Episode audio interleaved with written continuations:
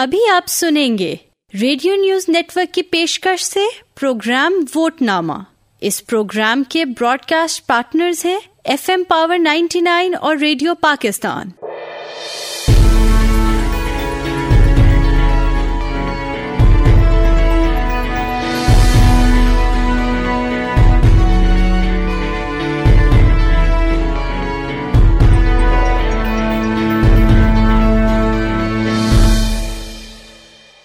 السلام علیکم، سامعین، حسب مبول پروگرام ووٹ نامہ کے ساتھ آپ کی خدمت میں حاضر ہوں اور میرے ساتھ موجود ہیں پروفیسر ڈاکٹر طاہر جمیل صاحب، محترم جناب ظہیر الدین ڈار صاحب اور رانا ریاض صاحب۔ ویلکم جی آپ تمام دوستوں کو پروگرام میں۔ میں ڈاکٹر صاحب آپ سے ہی شروع کروں گا، جیسا آج ہمارا موضوع ہے اور ہم ڈسکس بھی یہی کر رہے تھے کہ یہ وفاق بیسیکلی کیا ہے؟ فیڈریشن یا وفاق، اس کی ایک سمپل ڈیفینیشن کیا ہو سکتی وفاق ایک بہت ہی مشہور پولیٹیکل سائنٹسٹ تھا، رائکر۔ اس نے پورا یہ فیڈرلزم کا اور پورا کا پورا اس نے ایک اسپیکٹرم بنایا۔ ایک سطح وہ ہے کہ جی سینٹر سے پاور نیچے آتی ہے یونٹس کی طرف۔ اور ایک ہے کہ یونٹس سے جاتی ہے مرکز کی طرف۔ یعنی یونٹس آف پروونس کہہ لیں۔ اس کا بنیادی مقصد یہ ہے کہ جس طرح ایک انسان ہے، ایک انڈیویجل ہے، اس کی جو سوورینٹی ہے، وہ انٹیکٹ ہے۔ اسی طرح جو یونٹس ہیں اس کو آپ لنگوسٹک یونٹس بھی کہہ سکتے ہیں۔ لسانی بنیادوں پہ جو وہ یونٹس بنے ہیں۔ یا اس کی کوئی ریشل شکل ہے، نسلی شکل ہے، یا آپ کہہ لیں کوئی ریلیجس شکل ہے اور ایک خاص جیوگرافی ہے اس کی، تو وہ اس میں بھی وہ آزاد ہیں۔ بنیادی طور پہ آپ اس طرح سمجھ لیں کہ جو فیڈرل سسٹم ہے، وہ لیئرز کو، مختلف جو لیئرز ہیں، انسانی شناخت کی، ان کو وہ ویلیو دیتا ہے، ان کی قدر کرتا ہے۔ کہ نیچے عام لوگ ہو گئے، اس کے اوپر یونٹس ہو گئے، اس کے اوپر سینٹر ہو گیا کہ بھی کوئی بھی ایسا قانون مستقبل میں نہ بنایا جائے جو کہ انسانوں کی خواہش کے خلاف ہو، عام عوام کی پبلک کی خواہش کے خلاف ہو، اور ان یونٹس کی خلاف ہو، جس میں آپ پروونسز کہہ لیں اسٹیٹس کہہ لیں، تاکہ اس کے اندر ایک جو حکومتی معاملات ہیں، وہ آسان طریقے سے چلتے رہیں۔ اس لیے آپ اکثر دیکھتے ہیں کہ جو پارلیمانی نظام ہے ہمارا یا امریکن صدارتی نظام ہے، اس میں آپ کو ایک سینٹ کا انسٹیٹیوشن ملے گا۔ یا جس کو آپ ہاؤس آف لارڈس کہیں گے یا ہمارے ہاں جس طرح ایک سینٹ ہے جہاں پر صوبوں کو ایک برابر کی نمائندگی دی جاتی ہے۔ ان کو آپ اب یہ بھی کہہ سکتے ہیں کہ یہ مائل سٹونز بھی ہیں اور یہ چیک پرووائڈ کرتے ہیں سسٹم کو تاکہ سسٹم کولیپس ہونے سے بچے۔ بچے۔ محترم ظہیر الدین ڈار صاحب آپ سے یہ میں پوچھنا چاہوں گا کہ وفاق اور پاکستان کے کانٹیکسٹ میں یہ کیسے کب کہاں سے یہ سٹارٹ ہوتا ہے؟ قرارداد وفاق کا کنسپٹ پاکستان کے حوالے سے دیکھوں تو وہ قرارداد لاہور سے ہی شروع ہو جاتا ہے۔ قرارداد لاہور میں انیس سو چالیس میں مسلم لیگ نے جو مطالبہ کیا وہ یہی تھا کہ بر صغیر کے بشرقی اور مغربی علاقوں کے جو رہنے والے ہیں، انہیں اپنے فیصلے خود کرنے کا اختیار ہونا چاہیے۔ اور پھر آہستہ آہستہ فورٹی سیون تک آتے ہوئے ہم پاکستان کی طرف آ جاتے ہیں۔ لیکن بنیادی مطالبہ جو تھا وہ وفاقیت کا ہی تھا کہ جو فیصلے پشاور میں، لاہور میں، کراچی میں یا ڈھاکہ میں ہونے چاہیے، وہ دلی میں نہ ہو اگر ہم آگے چلیں تو وہ چار پانچ صوبے جو کہ پاکستان کی فیڈریٹنگ یونٹس بنے۔ انیس سو چھپن کا آئین جو تھا، انہوں نے ان صوبوں کو ریکگنائز کیا۔ اور انیس سو چھپن کے آئین میں بھی ایک وفاقیت تھی۔ انیس سو اٹھاون کا جو ایوب خان صاحب والا آئین تھا جو کہ صدارتی تھا۔ اس میں یہ پرابلم آئی کہ جی ون یونٹ کا کنسپٹ آیا پیرٹی کا کنسپٹ آیا اور ہم وفاقیت سے ہٹ کر رکابت میں چلے گئے۔ کہ ایسٹ پاکستان اور ویسٹ پاکستان کے درمیان ایک رکابت شروع ہو گئی۔ تو وفاقیت کا کنسپٹ وہاں پر کمزور، بہت ہی کمزور ہوا۔ اور ود ان ویسٹ پاکستان جو چار صوبے تھے جن کو مرج کر دیا گیا، اس میں چھوٹے صوبوں میں جو ہارٹ برننگ ہوئی، وہ اپنی جگہ تھی۔ فاسٹ فارورڈ سیونٹی تھری کا آئین جب بنا تو اس میں وفاقیت کو بہت زیادہ پریفرنس دی گئی۔ اور دو ادارے ایسے بنائے گئے جو کہ وفاقیت کی علامت تھے۔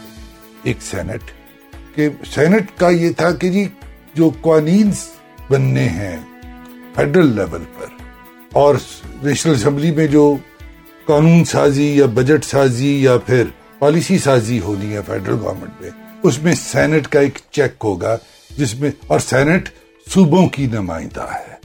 اس کے ساتھ ساتھ جو دوسرا ادارہ بنایا گیا، وہ کونسل آف کامن انٹرسٹ تھا۔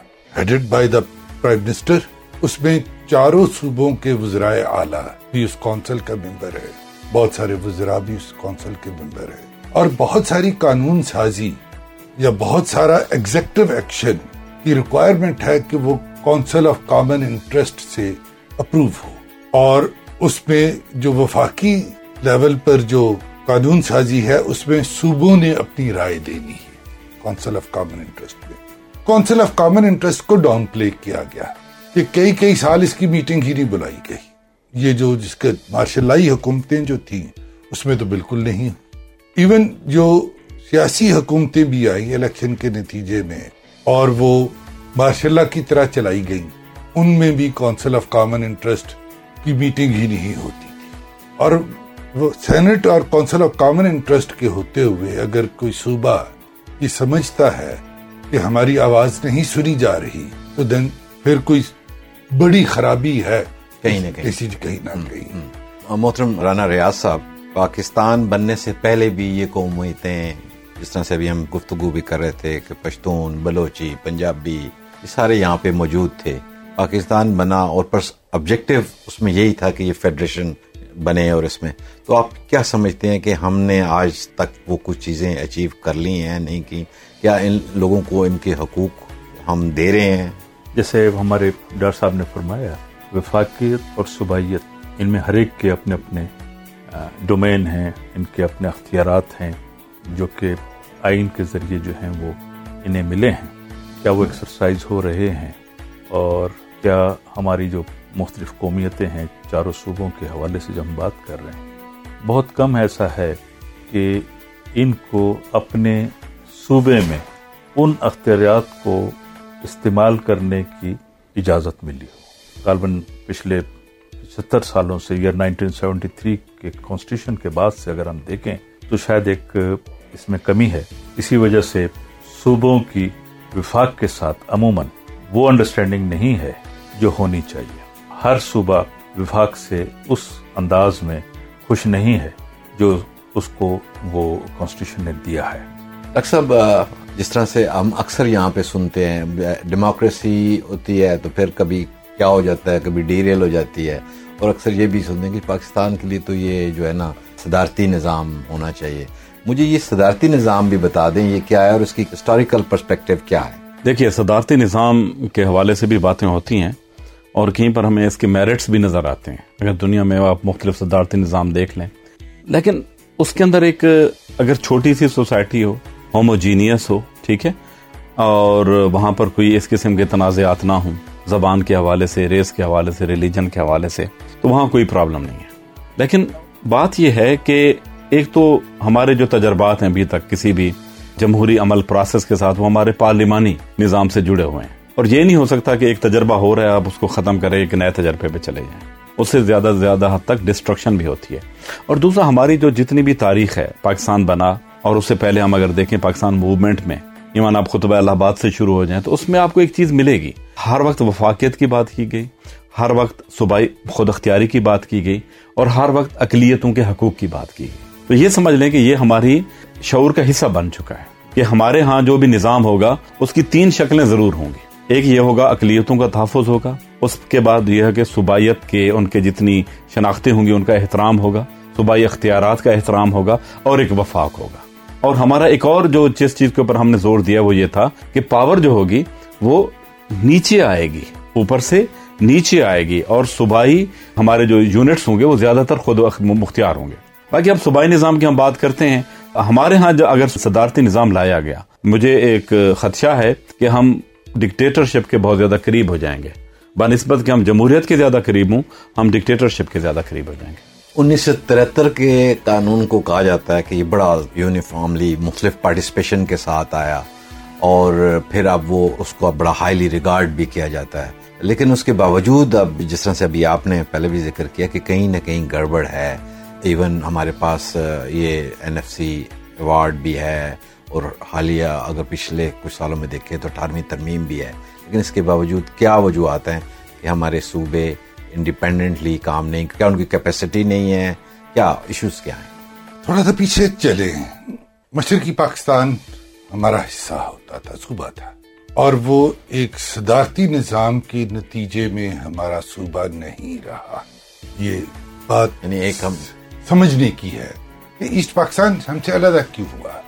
شیخ مجیب صاحب کے جو چھ نکات تھے، وہ کیا تھے؟ کیا وہ نکات صوبائی خود مختاری کے اور فیڈریشن کے حوالے سے ہی تھے؟ اور کیا وہ ایک فرد واحد کے اختیارات نچلے لیول تک لے کر جانے کے تھے؟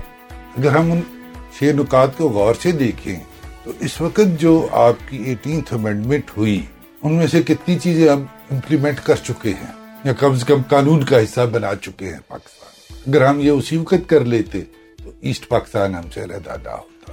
وہ جو تجربہ ہم نے کیا اور اس کے نتیجے میں ہم نے کچھ شرمندگی اٹھائی اور وہ دکھ بشر کی پاکستان کا جو ہے، وہ آج تک ہمارے ساتھ زندہ ہے۔ میں اس جنریشن سے ہوں جو اس وقت پوش حواس میں تھی، سیونٹی ون میں، جن کو وہ واقعات یاد ہیں، جنہوں نے حمود الرحمان کمیشن رپورٹ بھی پڑھی۔ تو کیا ہم اس طرح کا کوئی واقعہ دوبارہ دہرانا چاہتے ہیں؟ یہ جو ٹسل ہے central government versus federal government, یہ سوچ کی ایک لڑائی ہے۔ کچھ لوگوں کا خیال یہ ہے کہ مرکز میں اختیارات مرتکز ہونے چاہیے اور سارا فیصلہ ایک جگہ سے ہو۔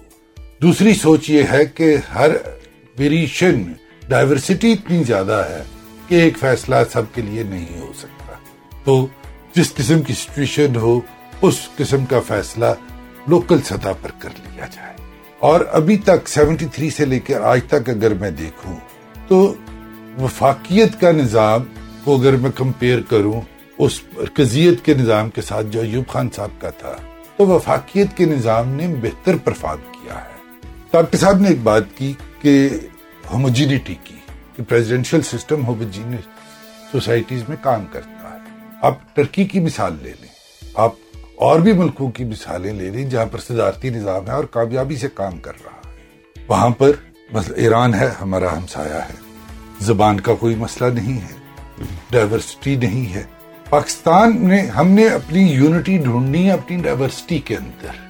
جب پاکستان نہیں تھا تو پنجابی، پٹھان، بلوچ، سندھی موجود تھے۔ پاکستان بننے کے بعد بھی موجود ہے اور یہ ہمیشہ موجود رہیں گے۔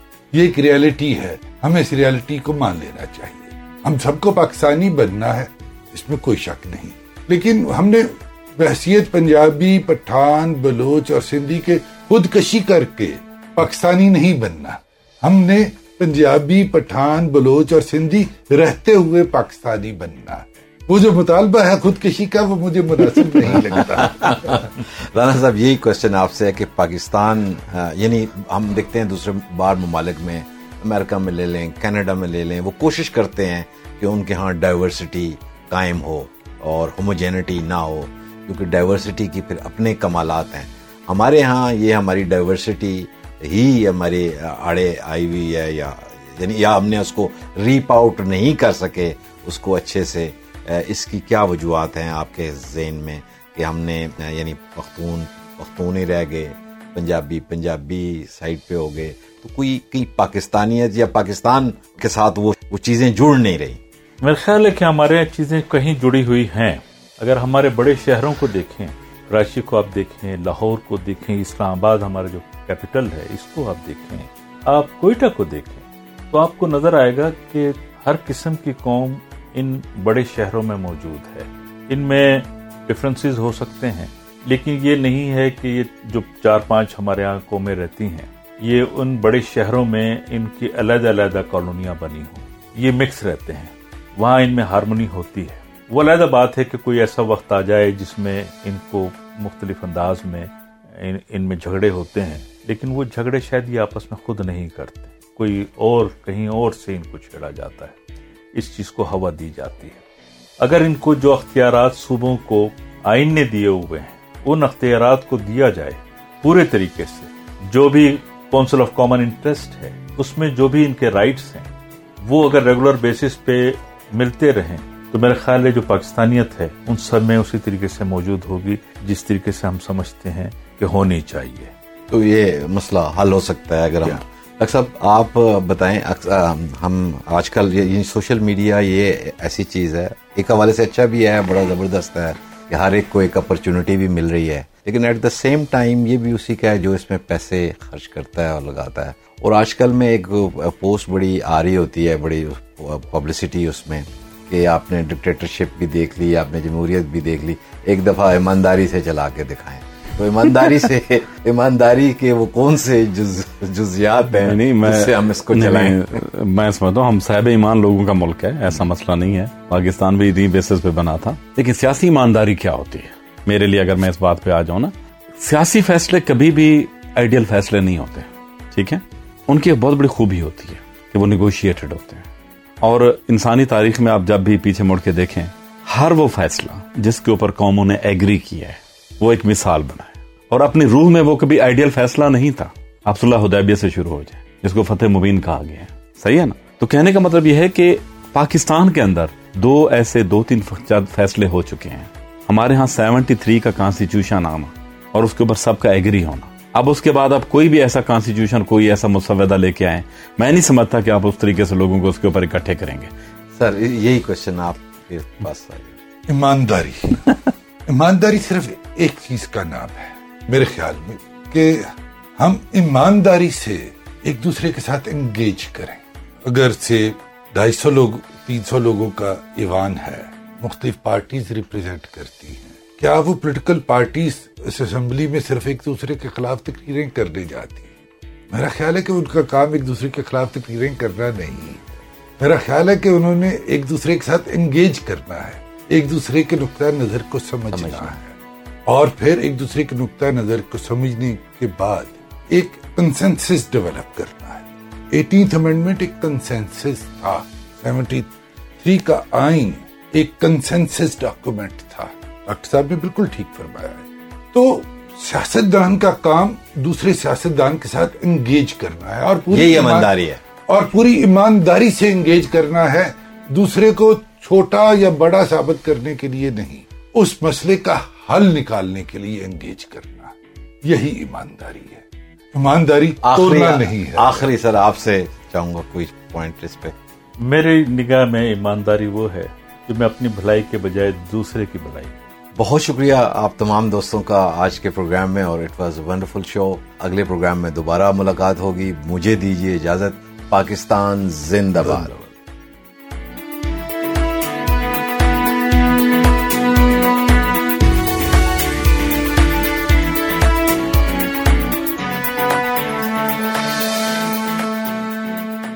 آپ سن رہے تھے ریڈیو نیوز نیٹورک کی پیشکش سے پروگرام ووٹ نامہ اس پروگرام کے براڈ کاسٹ پارٹنرز ہیں F M power ninety nine اور ریڈیو پاکستان۔